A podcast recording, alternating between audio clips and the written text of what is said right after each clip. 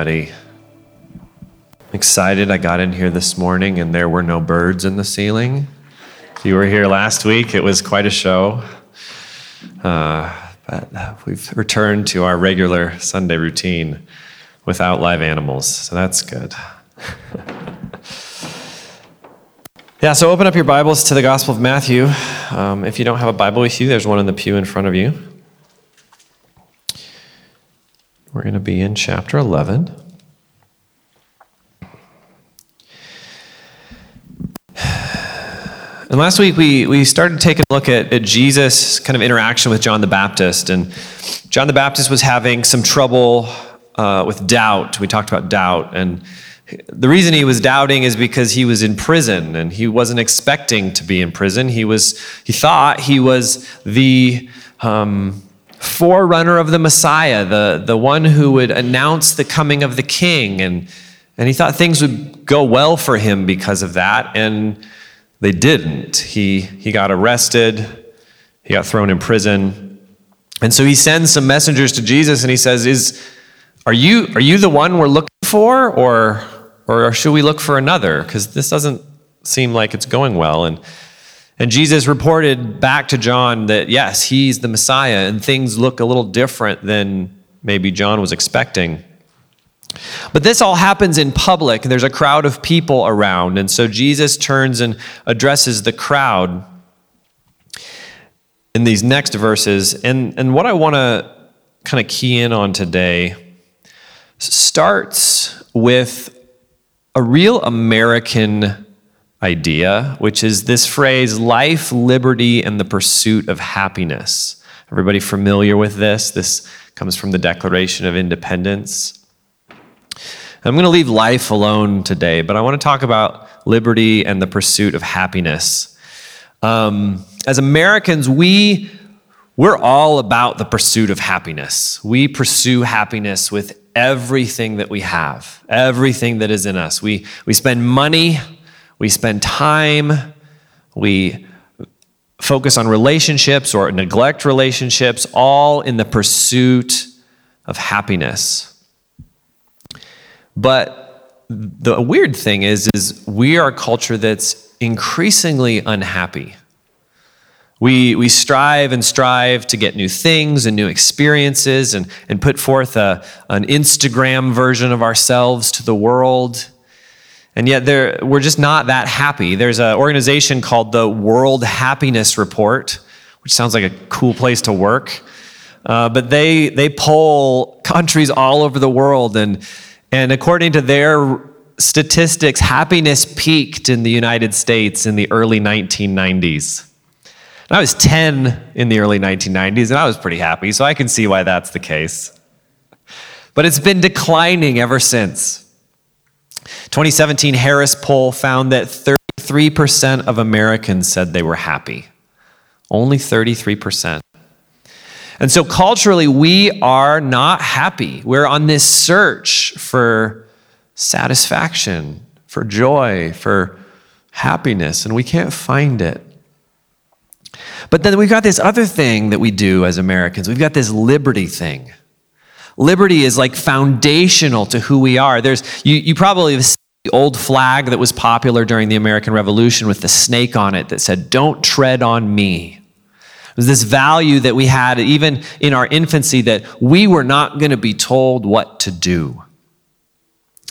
And you fast forward that to today and you look at conservative politics, and, and they very much would say, You can't tell me what to do. And then you look at liberal politics, and they would say, You can't tell me what to do for a whole host of other reasons. And everybody just feels like I'm independent, I'm an autonomous self, I'm not going to be told what to do by anyone else, and I'm going to pursue happiness however I want to pursue it. And you're not allowed to critique that. You're not allowed to make suggestions. You're not allowed to say that that's probably not the best way to go for you because we value liberty and we value the pursuit of happiness. And then we, what we do is we bring that into the church with us. We bring that into our Christian experience and, and we approach God, we approach Jesus, we approach the kingdom with a list of demands about how this is going to go, how we're going to get satisfaction. But the truth is is we're not going to be satisfied in the kingdom of God if we demand it come on our own terms. We talked a little bit last week about how this is, this is a reason for doubt. We, we approach our faith, we approach our experience with God with a list of things that we want to happen, and, and they don't happen the way we want them to. And then we, we don't question our list of things that we think are going to make us happy. We question who Jesus is. Is God faithful? Did I believe a lie? What's wrong with the church? And it brings doubt. And this is what was happening with John last week. He, he has this expectation that Jesus is going to come. He's going to be a great political military leader. He's going to kick out the Roman government. He's going to set up a government under God. John's kind of going to be his right hand man. It's going to be a sweet job. That doesn't happen. John gets thrown in prison and he doubts Jesus. But then as we pick up here, Jesus is not going to doubt John. Jesus isn't going to say anything negative about John. He's going to defend John. And the reason, partially, that he's going to defend John is because John's doubts are the same as the crowd's doubts. All of these people sitting around thought John was a great guy, but now John's in prison. And, and the popular view of the people in Israel of the day is that if God loves you, he will bless you. And John obviously is not being blessed, so he must not be loved by God. And so Jesus comes to his defense. So I want to take a look at these verses and I want to point out some ways that we bring our own expectations, that we demand our own terms on the kingdom of God, and ways that that fails us. So look at verse 7. As these men were leaving, as these messengers going back to John were leaving, Jesus began to speak to the crowds about John. What did you go out into the wilderness to see? A reed swaying in the wind? And so Jesus asked this question of the crowds. You all went out into the wilderness to see John, and, and John was this massively popular public figure in the first century. You, we can read historical accounts. The historian Josephus, that wrote about a generation after Jesus, he spends more ink on John the Baptist than he does on Jesus. Because John the Baptist's influence in Israel was huge. So he's incredibly popular. And so Jesus said, You all went out to go see John. What did you go see? Did you see someone who was shifty? who changed their position based on the audience, who shifted their views to accommodate the cultural climate that they found themselves in? Do you find someone whose character was weak? And that's a rhetorical question. They didn't find that. But, but I think oftentimes we, we seek that out in our relationship with God. We seek that out in the kingdom. We, we demand that if we're going to be satisfied by the kingdom of God, that we need to live a life of popularity. There's a lot going on in this world that flies in the face of the historic Christian faith. What we do with our bodies, what we think about issues, how we relate to one another. There are plenty of voices in our culture that would either just say that's old fashioned or that's, that would say that's bigotry. And there's this, this temptation for us in the church to just kind of kind of shift our views a little bit, kind of get a little bit soft, not talk about important things, or, or change our positions altogether. And may, maybe things will look better for us in the church if we, if we switch our views, if we just shift, if we bend. Jesus says, Did you, did you see John the Baptist? Was that, was that what he was doing? The answer is no. He, he didn't do that. Verse 8 then, then what did you go out to see? A man dressed in soft clothes? See, those who wear soft clothes are in royal palaces. Was John surrounding himself with the best that money could buy? Was that his thing? Was he wearing designer pants and designer shoes and, and all the best. And again, the answer is no. He wasn't doing that. But, but so often we can get into this habit of thinking, like, you know, if we're going to serve God, if we're going to be faithful, we deserve to be wealthy. And there's huge swaths of the church today that would tell you that, that, that if God loves you, He's going to bless you financially. And if you're poor, it's because you don't have enough faith. Well, John was poor. John lived in the desert. He ate bugs. So Jesus says, No, that's, that's not what you saw when you went out to see John. Verse 9, what then did you go out to see? A prophet? Yes, I tell you, and more than a prophet. So Jesus calls John a prophet. A prophet's a very specific kind of person in the Jewish culture. And a prophet is a little bit typically eccentric, he's a little bit weird. And this, this really dawned on me for the first time a couple weeks ago. I was listening to someone talk about the prophets, and and if you just think about like what if what if God like audibly started speaking to you and said, "Hey, hey, I want you to go out there and I want you to go tell these people this. I want you to go do this thing." Like after a while, I think you might get a little crazy. I mean, crazy in a good way, but like it's a little weird to get voices from God. And we see that in the Old Testament. We see Isaiah. God says, Isaiah, I want you to walk around naked to show the people what their future is going to be like. And Isaiah does it. That's weird. He tells Ezekiel, this is such a great story in Ezekiel. He says, Things are going to be so bad for your people. I want you to illustrate that because I want you to make some bread out of these all random grains and I want you to bake it on human dung. And Ezekiel's like, Can it be animal dung? Does it have to be human dung? And then God goes, Okay, fine, it can be animal dung. We'll compromise. And he, he goes out and does it as a, as a word picture to show the people like this army is coming and they're going to destroy you because you've left God and things are going to go so badly for you. But Ezekiel was weird. And we see John. John lives in the desert. He eats bugs. He yells at people. He's, he's kind of weird, but, but the people, they, they were excited about that because it was a prophet. Because the, there hadn't been a real prophet in Israel for a few hundred years. We're in the book of Matthew. The book before that is Malachi. There's like 400 years in between those two books, and the people of Israel hadn't heard from God in a long time, and they're excited about this prophet. In verse 10, Jesus says, This is the one about whom it is written See, I'm sending my messenger ahead of you. He will prepare your way before you. Truly, I tell you, among those born of women, no one greater than John the Baptist has appeared.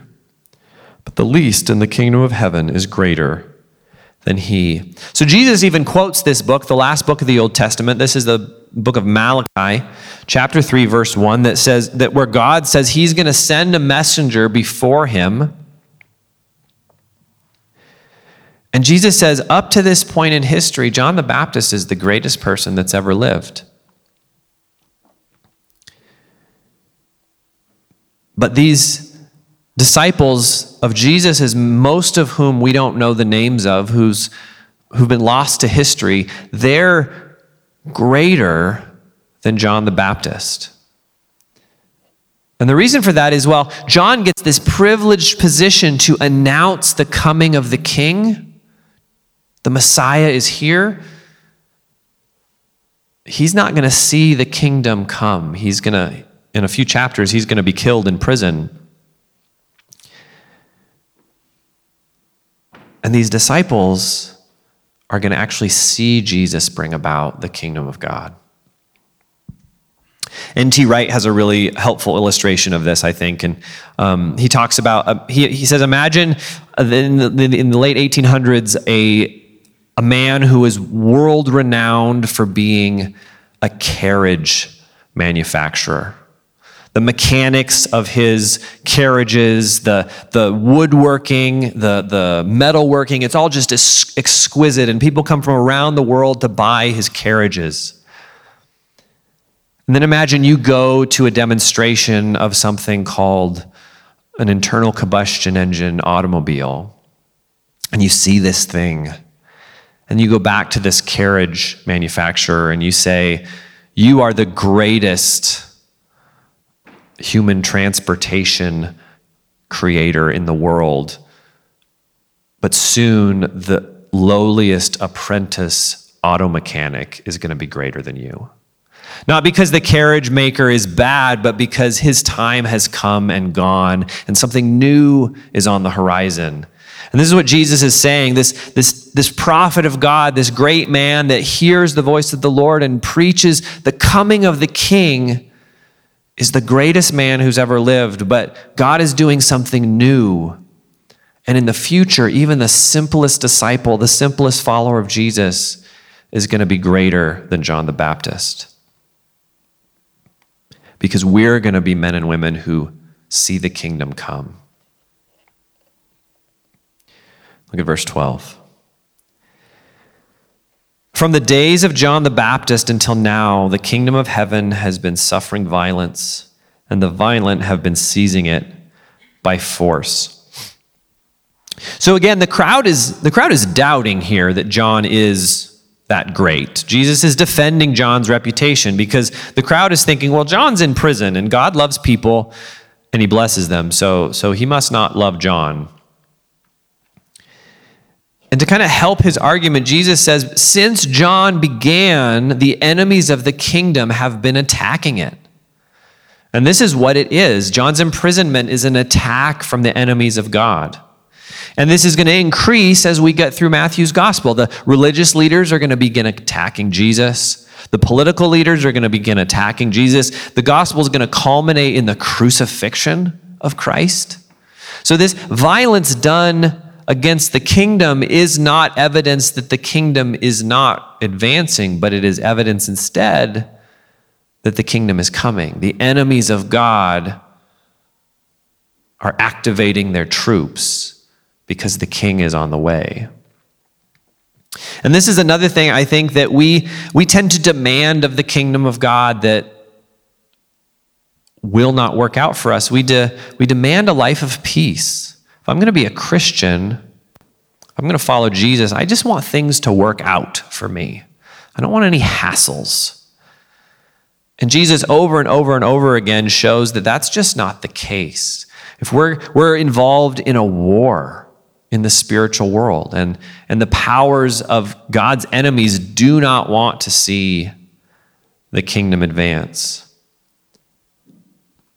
I was reading a little bit through the Screwtape letters this week. It's, if you've ever read um, the story by C.S. Lewis, it's a, it's a set of letters from a senior demon to his junior demon nephew about how to tempt and, and lead people astray. And, and when as, as he writes, he talks about when, when the subject of the demon's work is, is being lazy, is indulging in sin, is ignoring God. The work is easy, but when the fire of the gospel is planted in this person and they get excited about living under the kingship of Jesus, then the work for the demon gets hard. They have to step up their attack, they have to get more serious about harming this person because they're, they realize they're in a war. And so, if we're walking in a way that is glorifying to God, if we're submitting our lives to the King, Jesus, things aren't always going to be easy. You might find that there's opposition.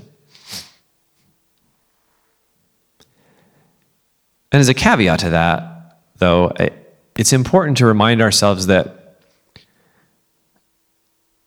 if we're opposed because we're jerks, that's not the same thing as being opposed because we're Christians.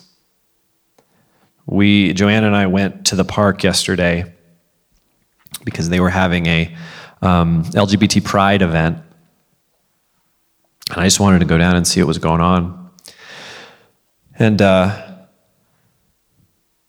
that community was was celebrating, and and there were there were three older guys off in the corner, just yelling about how everybody was going to hell. They were holding up signs that were just probably technically true, but just really, really awful. And uh,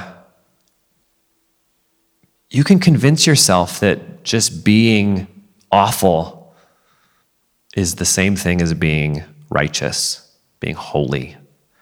But what struck me there is that there's this whole group of people that have believed a lie, that have succumbed to things in their lives that, that, they, that they really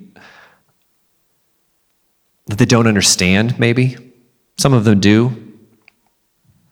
But there it was just sad for the pain involved in all of that. But then i looked over at these protesters and i you know i thought the same thing. You know no, nobody here is walking in step with jesus everybody is is just for completely different reasons going their own way and seeking their own thing. And, and we need to be we need to be careful that we're not we're not using opposition, we're not using persecution to, to justify just being unchristlike in our community. Look at verse 13. For all the prophets and the law prophesied until John. He says, Everything in your Bibles, Jewish people, everything in your scriptures points to this. He says this in several times in several different ways. When you read the Old Testament, one of the best things that you can do because sometimes you read the Old Testament and you just go like I have no idea what this is about. This is super confusing. Jesus says over and over and over again, This book is about me.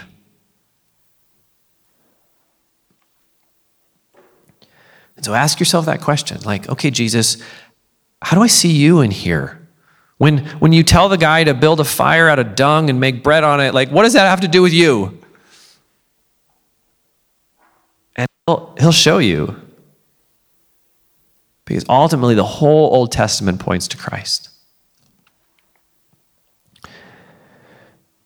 Verse 14, and if you're willing to accept it, he is the Elijah who is to come. Jesus is referring again to Malachi, the last book in the Old Testament, the, almost the very last chapters or the very last verses of that book.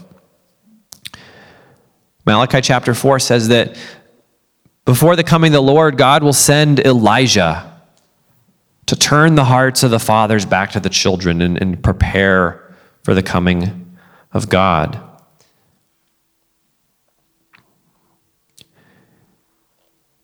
And Jesus says, John is that prophet who was to come.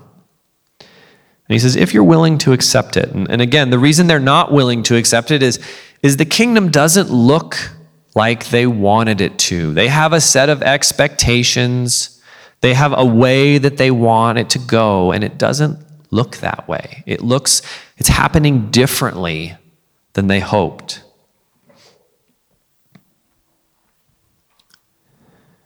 Verse 15 Let anyone who has ears listen. The first thing, I, I love verse 15.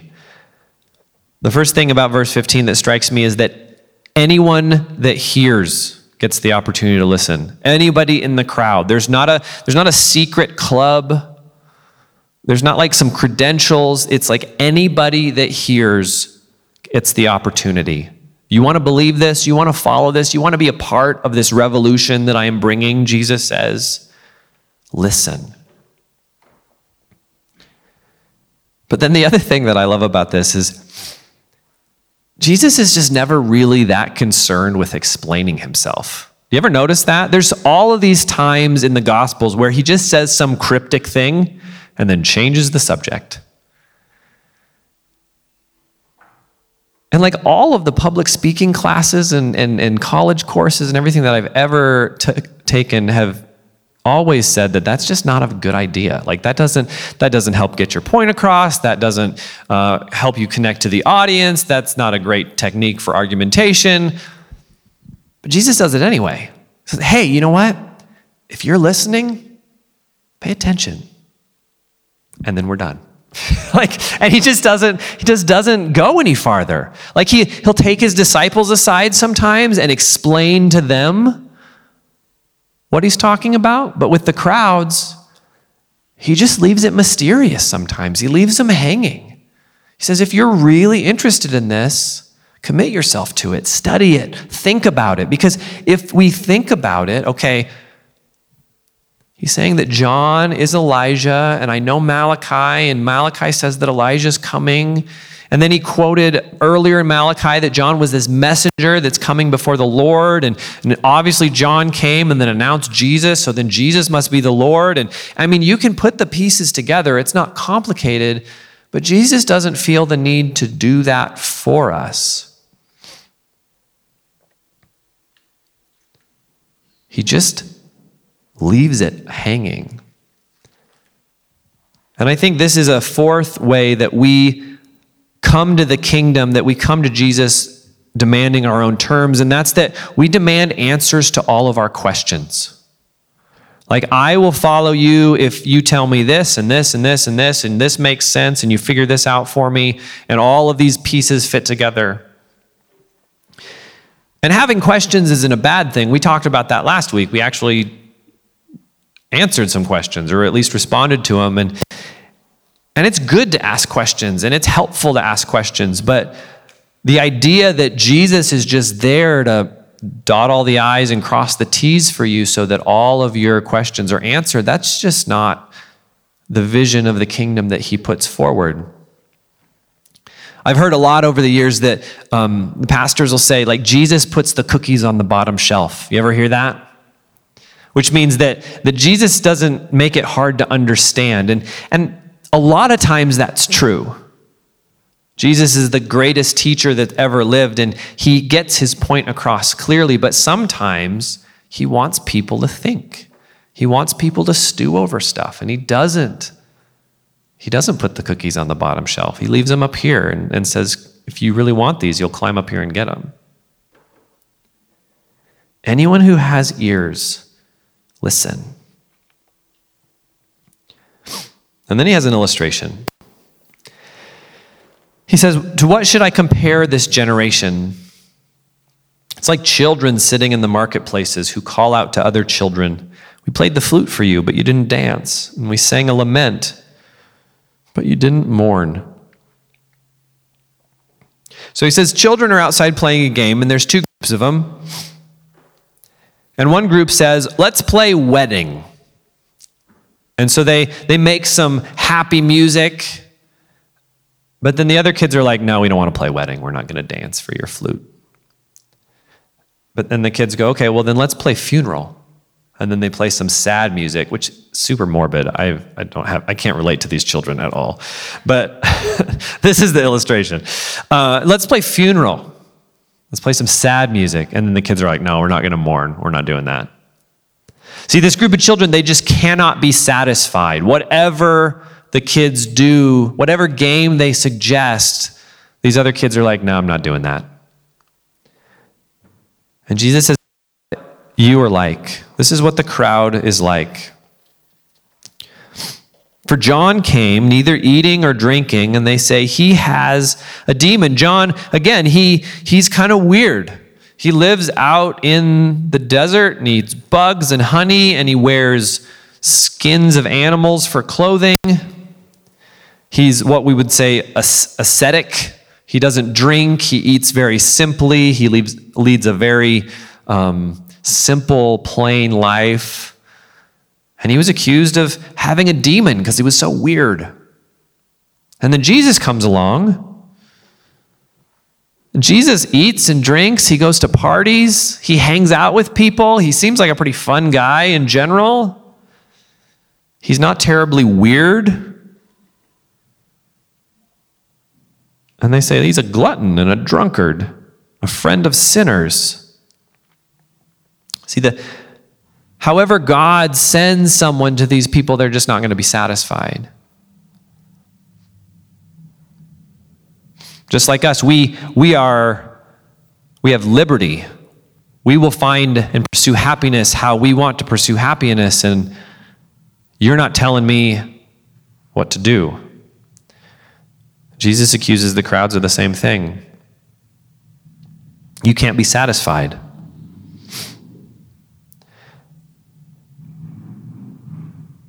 People weren't satisfied by the gritty, heavy handed, weird prophetic ministry of John, and they weren't satisfied by the more normal, celebratory, kind ministry of Jesus.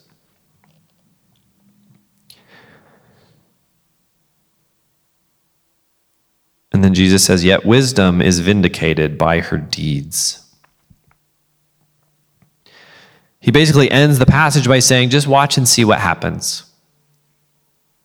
He's not, he's not going to do any more convincing right now. He's just going to say, You watch and you see what happens. It's almost Trust me. The kingdom is coming. Trust me. We're not going to get into it today, but in a couple weeks, we're going to go through verses 28 through 30, and I just want to read them real quick. Jesus says, Come to me, all of you who are weary and burdened, and I will give you rest. Take up my yoke and learn from me, because I am lowly and humble in heart, and you will find rest for your souls. For my yoke is easy and my burden is light. See, Jesus understands our pursuit of happiness, and he doesn't condemn us for that. He doesn't say, You people don't deserve to be happy. You people shouldn't be happy. Happiness is a waste of time. Godliness is misery, and I want you to be miserable because that's what God likes. He doesn't say that. He says, I know you're looking for happiness. I know you're looking for satisfaction, and I know how to give it to you, and it's not what you think it is. We're only going to be satisfied by Jesus and the kingdom of God if we allow Him to have authority over our lives on His terms. He says, Take my yoke and learn from me, and you will find rest for your souls. The yoke is the, the part of the plowing apparatus that sits on the neck of the oxen. Put this on. Wear this. Become one of my people and let me lead you. And this is what we are talking about when, when we talk about becoming a Christian, following Jesus, being a citizen of the kingdom of God. There's so many other metaphors in Scripture being adopted as sons and daughters, children of the Father. It's about setting aside our pursuit of happiness, our own goals, our own liberty, and coming under the authority of Christ, allowing Him to say, This is what is best for you. Trust me. And we celebrate that in, in baptism as, as, a, as a way of expressing our death to our old life and new life in Christ. We celebrate that at the communion table when we remember his sacrifice for our sins and we acknowledge his presence inside of us. He gives us his spirit. Communion is nourishment, and it represents nourishment for our souls through Christ.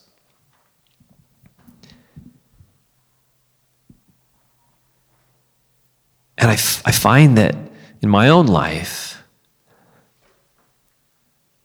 the pressure of the world around me is so great that I find myself forgetting that. I find myself thinking like I just wish it was easier. I wish I wish I didn't have to have enemies. Why can't it just why can't I just get along with everybody regardless of what we all believe about the world? Or I think God, if you love me, I could use some more money. It would be nice if I had a little bit fatter checking account, you know?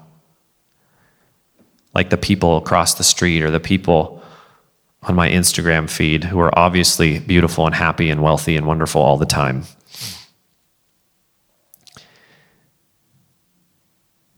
Or I think, God, life is hard. Why is life so hard? Don't you love me? And sometimes I think, yeah, I, I don't I don't understand right now. I don't have answers to this. I don't I, I can't I can't explain this. And every single time those things well up in me, it's because I have forgotten that I am being satisfied by Christ on his terms and not satisfied by Christ on my own terms. And the more all of us can continue to practice laying our own agendas down at the foot of the cross, the more satisfied we become in Jesus.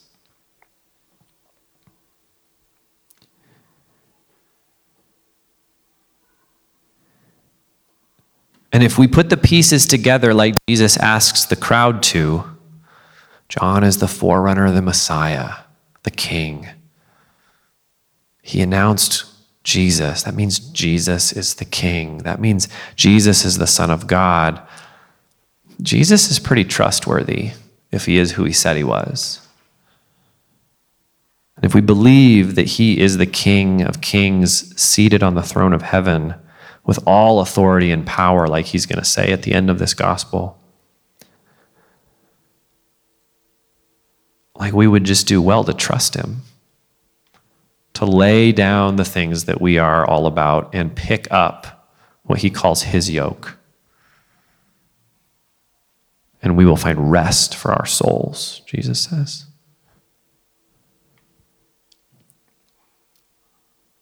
Sometimes it's hard to trust that. I think. Sometimes it's, it's easy to doubt that, to think the things that we see in front of us, the thoughts that we have, the agendas that we've developed on our own, they feel a little more sure than trusting in Jesus.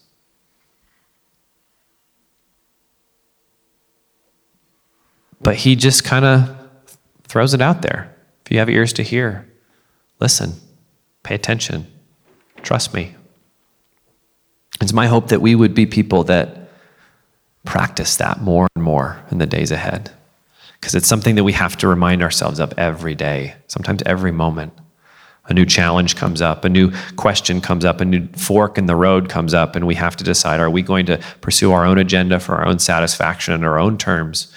Or are we going to lay that down and pursue satisfaction in Christ on His terms? So as we as we sing a little bit more, the communion table's open.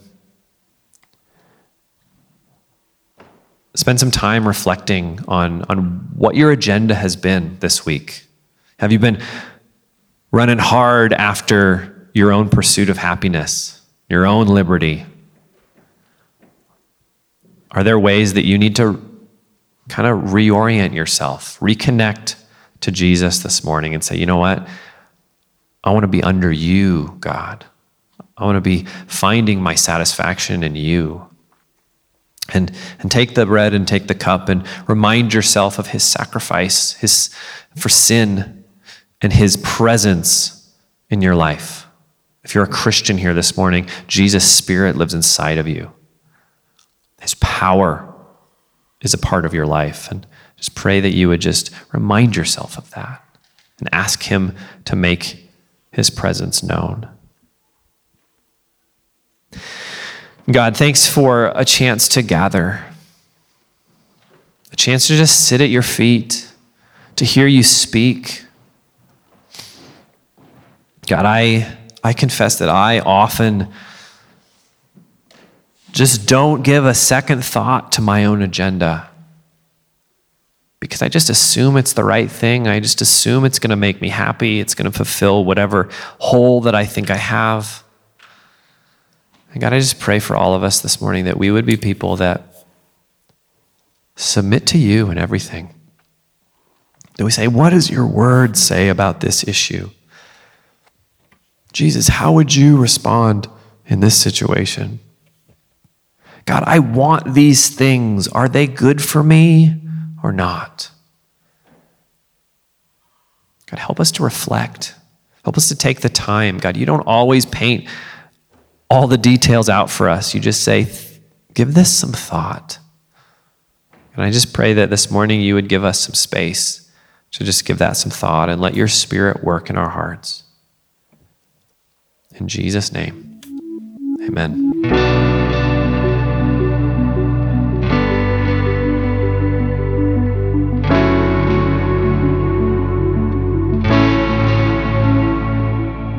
You've been listening to the Revelation Church Coeur d'Alene podcast. Learn more about Revelation Church at revelationcda.com.